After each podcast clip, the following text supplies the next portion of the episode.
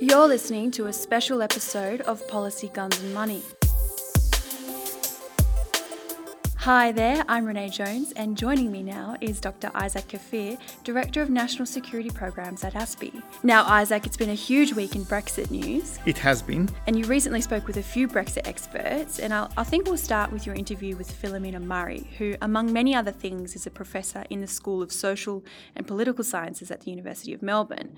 Now, Isaac, it sounds like Philomena is a great person to talk to regarding all things Brexit. It was tremendous fun to chat with her because she is a fountain of knowledge when it comes to the European Union. She certainly is, and we'll hear from her now. Good morning. I am here with Professor Murray uh, from the uh, School of Social and Political Science at the University of Melbourne.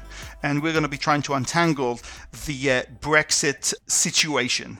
The first question I would like to ask you, Professor Murray, is uh, what's the best and the worst case scenario for Australia in relations to uh, Brexit? Look, I think that uh, Australia actually has got many advantages in its relationship with uh, both the European Union and with the UK. It already has established partnerships and many trade relations with um, the UK as part of the European Union. The the best case scenario would for Australia would actually be if the uh, UK were to decide to remain in the European Union, because Australia wouldn't have to negotiate a rather large number of new um, agreements with the UK. However, even with the worst case scenario, where, for instance, there is a, either a hard or a relatively soft Brexit, that is where the UK would remain, for instance, in some form of customs union um, the short term with the European Union, I really think that Australia is in a good position because it already has fantastic negotiators in trade in the Department of Foreign Affairs and Trade, DFAT. So it really knows how to negotiate um, free trade agreements, FTAs. So when it comes to negotiating with the UK, it's really likely that the UK will want to engage with Australia as one of the first trading partners because of many commonalities. So the worst case is that Australian business will suffer, but I think that Australia, the Australian government is already working quite a lot through its working group with the UK on attempting to shore up um, advantages for um, Australian business in the UK. Uh, that was uh, certainly very helpful. I, I think it also might be useful, maybe for our listeners to know that, you know, come March 29th, when Brexit happens, on March 30th, nothing effectively changes beside the fact that the UK is no longer a member of the European Union, because then there will be a two-year transition period yes. that would allow yes. for for this for this negotiation. So, um, kind of thinking about the, the, the, challenges of negotiation, should there not be, let's say, a, a, Brexit deal, what are some of the key issues that Australian policymakers uh, should focus on as they are in participating in the negotiation? Look, I think that Australian negotiators have already been thinking about this, which is fantastic. Um, look, I think they're going to have to think about what's going to happen for, for a number of issues because the European Union is a single market of freedom of movement of goods. Mm-hmm. So that means they need to look at how Australian goods are going to get into the UK when the UK is actually transitioning out, as you pointed out, in this two year period post the withdrawal agreement once it gets through the um, British Parliament. So, really, they're going to have to look at what's going to happen to goods access in the UK because many Australian goods, as we know, do go about 38% of Australian exports to the European Union actually in goods go to the UK. So, they'll be, need, need to look at that, that perspective. The second is the right of establishment of um, companies because of the familiarity with the UK system, because of the long tradition of working together. We have a large number of Australian companies based in the UK, and now they are going to be at a distinct disadvantage if they wish to keep the UK as their European headquarters because it simply won't be possible. They will be able to keep companies there, but they can't be the headquarters for um, Europe. Um, so that's going to be a challenge. And a third one is a more human one, and that is the free movement, not just, or, or at least some access for Australian uh, workers to get into the UK, but it's also the access to certain types of visas, um, which the UK has been able to offer to young people, for instance, mm-hmm. who want to go to the UK um, for maybe a year, maybe two years. So there is that human element too. And I suppose finally, still on the human element, many people in Australia do consider themselves to have a great affinity with the UK, a commonality in many of the institutions um, of Parliament, for instance. And so there is that affinity based partly on language, influence of media, etc. So there is going to be this sense of being a little bit unstuck or becoming a concern about maybe a sense of being distant, um, which I think will be a concern for um, for Australia. So, so building on that, and again, because I'm, I'm aware that you've done a lot of work on sort of you know training manuals and you know promoting a, a better understanding of the European Union here in Australia. What do you think Australian policymakers and Australian institutions can do to increase interest in the European Union? Uh, because uh, one gets the sense that it's a very select group of individuals who really take an interest in what we would call European studies. Yes, look, I think there's probably a difference between interest in and knowledge of. Yes. I think that the knowledge of the European Union is not widespread um, across Australian society. But then the argument could probably be made that about many European countries as well that they don't probably understand mm-hmm. the European Union terribly well. But they probably don't need to because they know that they have the European passport.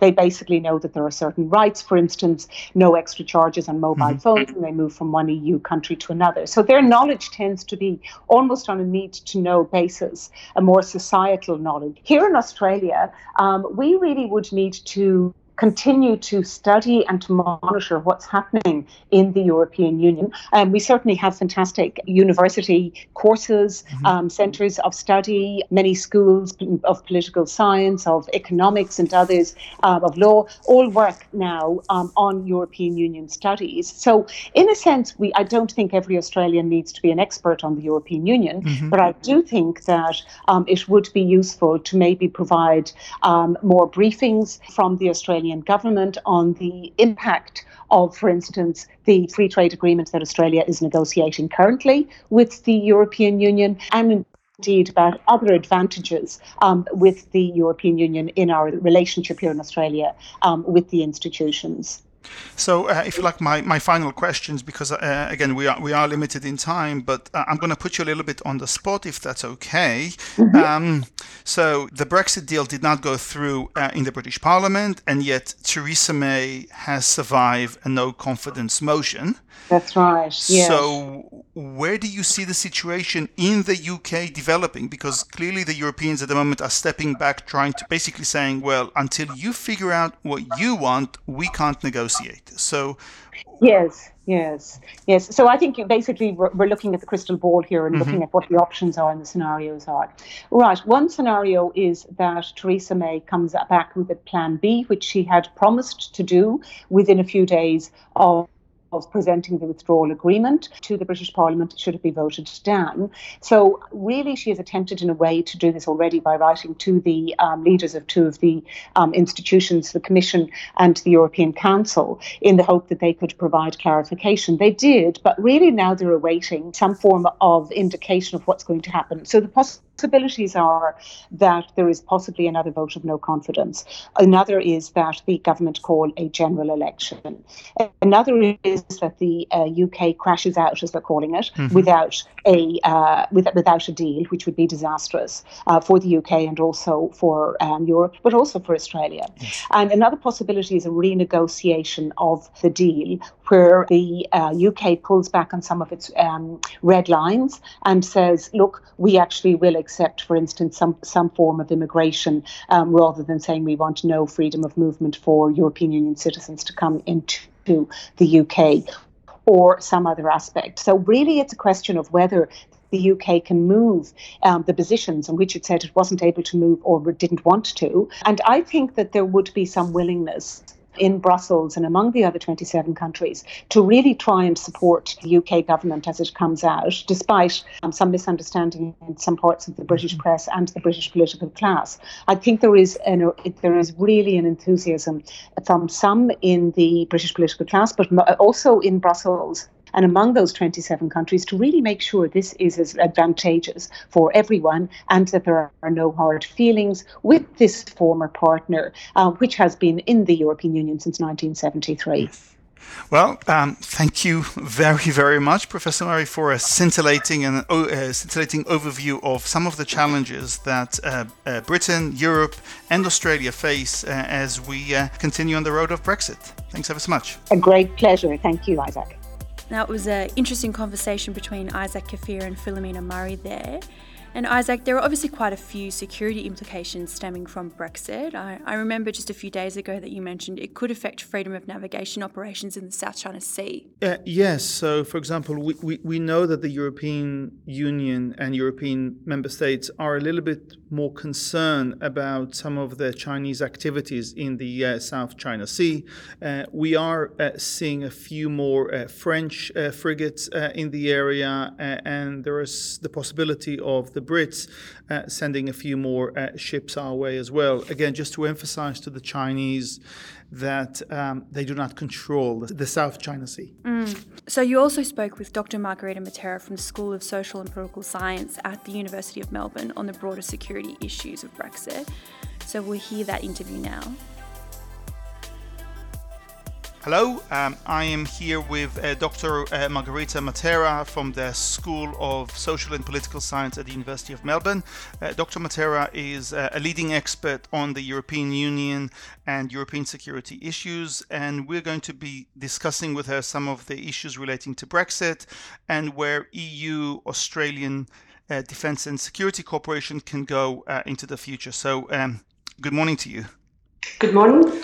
Uh, so I thought maybe we could start with uh, your views or assessment, first of all, about how Australians should really look at the EU, because there is a tendency to see the EU as primarily a trade and economic entity, but uh, clearly over the last 15, uh, uh 15 years, the EU has developed more of a security identity. So, if you could maybe just give us a little bit of an understanding where exactly the EU stands on security and defense issues. So, the EU is very much a security actor. But in more of a non traditional sense, um, the EU does not have its own standing army. So it is not seen as a security actor in what we sort of refer to as hard security, but it has become more and more of a security actor in areas such as dealing with um, non traditional security threats and dealing with crisis management. So, um, responding to emergencies, dealing with uh, international crises, and trying to help resolve conflicts through um, crisis management operations, whether they be military or civilian, through um, areas of greater engagement and cooperation with states to try and deal with counterterrorism activities and to counter weapons of mass destruction, etc. So when we understand the EU, I think we need to sort of look at it in terms of very, a very different security actor to, say, a state. And so Australia needs to look at it in terms of how it can engage with the EU in these areas. And over the last um, number of years, Australia has seen um, ways in which to increase that engagement.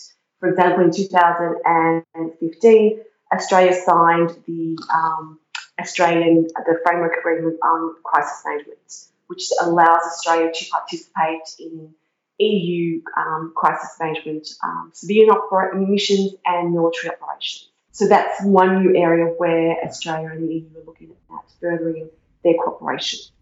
Excellent, thank you. Um, so, uh, where do you um, see, uh, or do you foresee Australia and the EU cooperating on the more traditional security issues, or is it primarily going to remain within that human security space that um, the cooperation is likely to grow? I think we're going to see more of that cooperation in the area of capacity building, security sector reform, maritime security aspects, as opposed to that territorial defence side of security cooperation. Mm-hmm. And um, in terms of uh, the future, because again, we are hearing a little bit more from uh, European policymakers about some concerns in relation to China and uh, a growing interest in the Asia Pacific. Uh, is this uh, something that you see a greater interaction between Australia and and Europe? Yes, the EU has said that it sees the Asia Pacific as a very important um, area for its own security. Mm-hmm. Australia is in, actively engaged in the region, so there are opportunities within the region for the EU and Australia to um, engage mm-hmm. more. whether that be through the ASEAN Regional Forum mm-hmm. or whether it be through more capacity training exercises, uh, security sector reform engagement. There are opportunities there um, mm-hmm. for the EU and Australia, but I think it really comes down to what the EU sees its role in the region. Australia already has a presence. It's more about the EU defining its, its position more clearly within the region. It talks a lot about its role as a security actor and a non-traditional security actor. I think we need to see more tangible activities. And one of those areas could possibly be within the area of having um, one of the common security and defence policy civilian missions uh, in the region, mm-hmm. such as the Aceh mission that was in 2005. Okay. Could be another opportunity there. So, uh, kind of moving a little bit more back to the whole uh, Brexit discussion. So clearly, Britain is a is a major um, sort of uh, defense player within the European context. It's a key uh, player within NATO. It's also a major player within the European defense and security architecture. If we are heading towards a hard Brexit, as some would suggest, uh, how is that likely to impact the way Europe is going to develop its um, security identity? While the UK is one of the largest, has one of the largest um, militaries within the um, EU member states, it's actually it's actually involvement in the EU's defence and security cooperation has been minimal. Mm-hmm. Um, it did help establish the common security and defence policy um, with France in the late 1990s, but it has over the years been reluctant to actively engage in some of those military and civilian operations.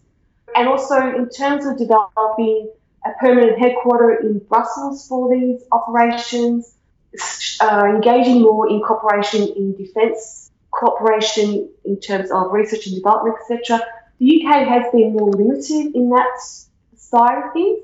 So by the UK leading the EU, I think it actually opens the door more for the Europeans to work more collaboratively in some of these areas. Mm-hmm.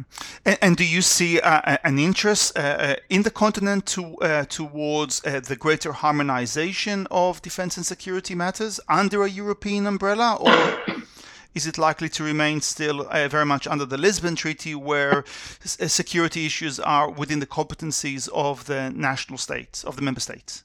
At this stage, I would still say that we're still going to have very much security and defence issues remain within that intergovernmental um, aspect of cooperation within the EU, that member states still have ultimate control.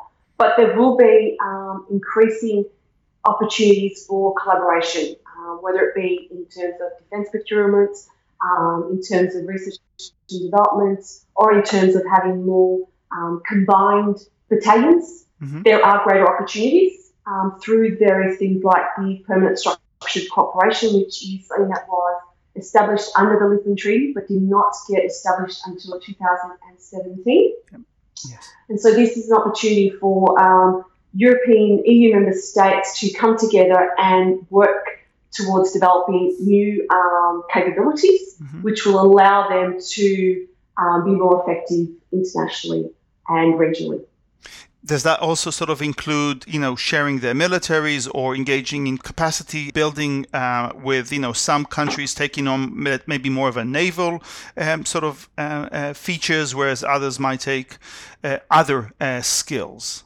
All of the EU member states can't do everything, and there's a realization of that. So it's about being smart in how they use their defence budget. Okay. And so if there is an opportunity where they can share responsibilities, then this is an opportunity, one of those mechanisms that could exist within the EU to allow that. But it's also about changing how European states see and understand the defence. It's adapting to current developments and mm-hmm. changes on the international stage. But we still have territorial issues, especially along the eastern border of Europe. Yes. Uh, so taking that into consideration, so how is that likely then to impact NATO? The Europeans are in are responding to a lot of the concerns about the fact that European partners within NATO have been contributing less to their defence budgets. Mm-hmm. And so since the Wales NATO summit in 2014, the European, the NATO members have agreed to contribute um, 2% of their GDP to defence within 10 years. So there has been an active movement amongst um, NATO members mm-hmm. to increase defence spending, and we have seen um, an increase in overall defence spending within the NATO members. There are still some um, European members who are lagging behind. For example, there is a question mark as to whether Germany will ultimately reach that 2%, but a lot of the other EU member states who are NATO members have started to increase their defence um. Mm-hmm. Well, um, I think we're about to uh, lose our line. I think there's uh, some um, interference. Uh, but I, I really want to thank you very much for uh, a very comprehensive overview of a very complex matter. Um, uh, so uh, thank you, Dr. Matera, for um, really a fascinating explanation as to some of the challenges that the EU faces. Thank you for the opportunity. Thanks. That was Dr. Isaac Kfir speaking with Dr. Margherita Matera. That's it from us for this episode of Policy, Guns and Money. Isaac, thanks so much for joining. Thank you. And thank you for listening. If you have questions about Brexit, feel free to send Isaac a tweet. We'll also have his information below, and don't forget to leave us a review on iTunes. We'd love to hear your feedback on Policy, Guns and Money. We'll be back in two weeks. Until then, keep calm and carry on.